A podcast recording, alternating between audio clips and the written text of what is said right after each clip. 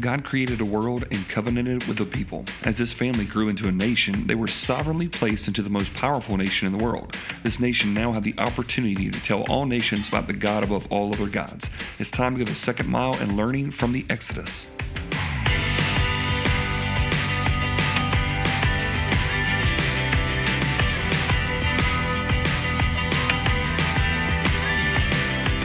Hey, this is Travis Agnew, and thank you for joining me for the Second Mile Podcast, where we seek to live out the words of Jesus from Matthew 5:41, where he says, if anyone forces you to go 1 mile, go the second mile. And so in these weeks of this podcast, we are actually looking at the grand narrative of Scripture in our desire to not just know basic small sections of the Bible, but we want to know the Bible and the way that God composed it and allows us to be able to walk away with the truths that tell us more about who he is, what he's done, and then how that relates to how we are called to live our lives. So I have created a 100-day Bible reading plan called The Word, which takes 50 chronological readings from the Old Testament and 50 readings from the New Testament to help someone who's wanting to get a big picture of the grand narrative of the Scripture without bogging themselves down into all the details and difficult sections like genealogies and whatnot throughout the pages of Scripture, to get a good handle on the grand narrative, then to be able to start slowly working through all sections of the Bible.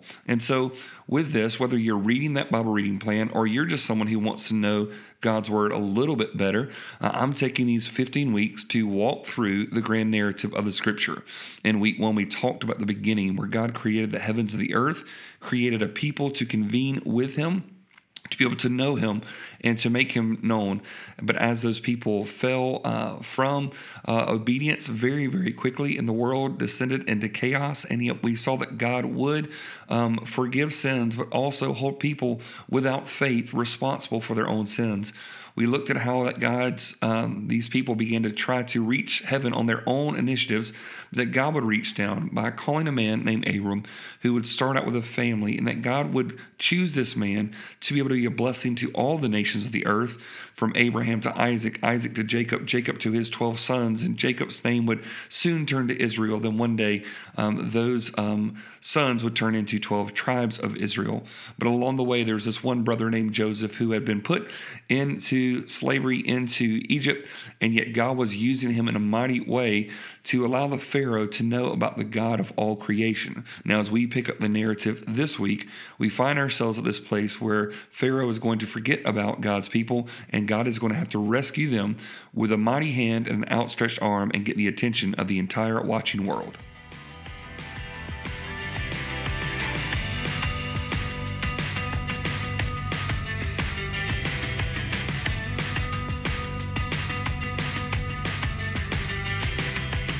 So here we go, week 3 or section 3 in a grand narrative look at the Bible. So I want to pick us up in Genesis 45, where as Joseph brings his brothers back and does something. So we looked at last week and how Joseph was a type of Christ in the sense that he had not done wrong, but that he was mistreated, abused, and even caused to be arrested by his brothers, who were jealous and frustrated at him, at what the truth that God was revealing to him. So much like Jesus. And yet when Joseph had the authority because of being placed in second in command in the most powerful nation of the world, when his brothers come and that they are suffering from the famine, Joseph has within his power to repay, to make them suffer, to make them deal with the consequences of their own actions. But instead of giving them justice, he gives them grace.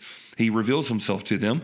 They are shocked and dismayed, but Joseph says, bring me my father. And so his father, Jacob/Israel, comes into Egypt, and all of this Israelite family now is able to reside in a good land in Egypt and to have the protection of that nation because the Pharaoh, his love for Joseph, and how it continues on to the rest of the family.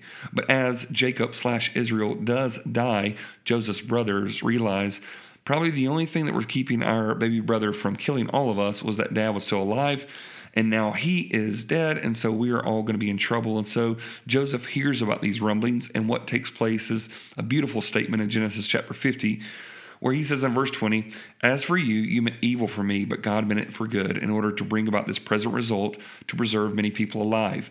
Joseph had accepted his role as an innocent sufferer for the benefit of God's family. And so with this, Joseph does not repay them, but gives them grace.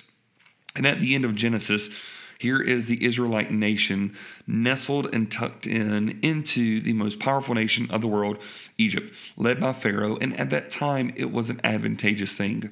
But through the years, many generations later, there is a new Pharaoh, a new man in charge, who does not know of Joseph, who does not know of this family, who does not know of this promise. But he realizes this, that the Israelite men are kind of big and they have lots and big families, and he is concerned that one day they're going to start a revolt. So what happens is that Pharaoh puts these Israelites into slavery and gives them horrible conditions at which it's almost so difficult to be able to function.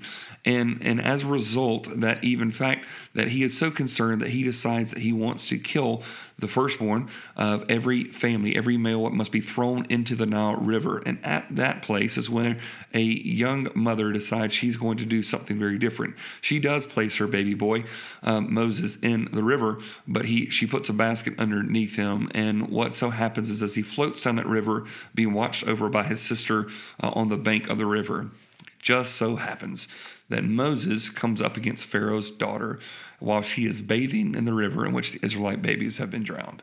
And just get that picture for a second. She picks up Moses. She realizes that what's happening here, and she decides to bring him into the family and adopts him into this family.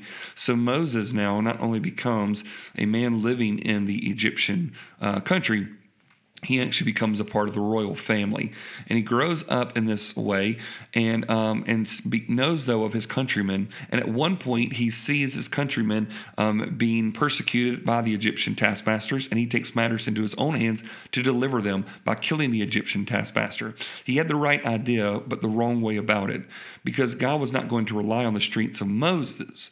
He was going to do it himself, and so Moses has to leave very, very quickly to escape the punishment for what he's done. But all along the way, what God is doing is he's working something in Moses, taking that initiative, taking that heart, taking that motivation, but now he's going to do something very different in the way he's going to deliver his people.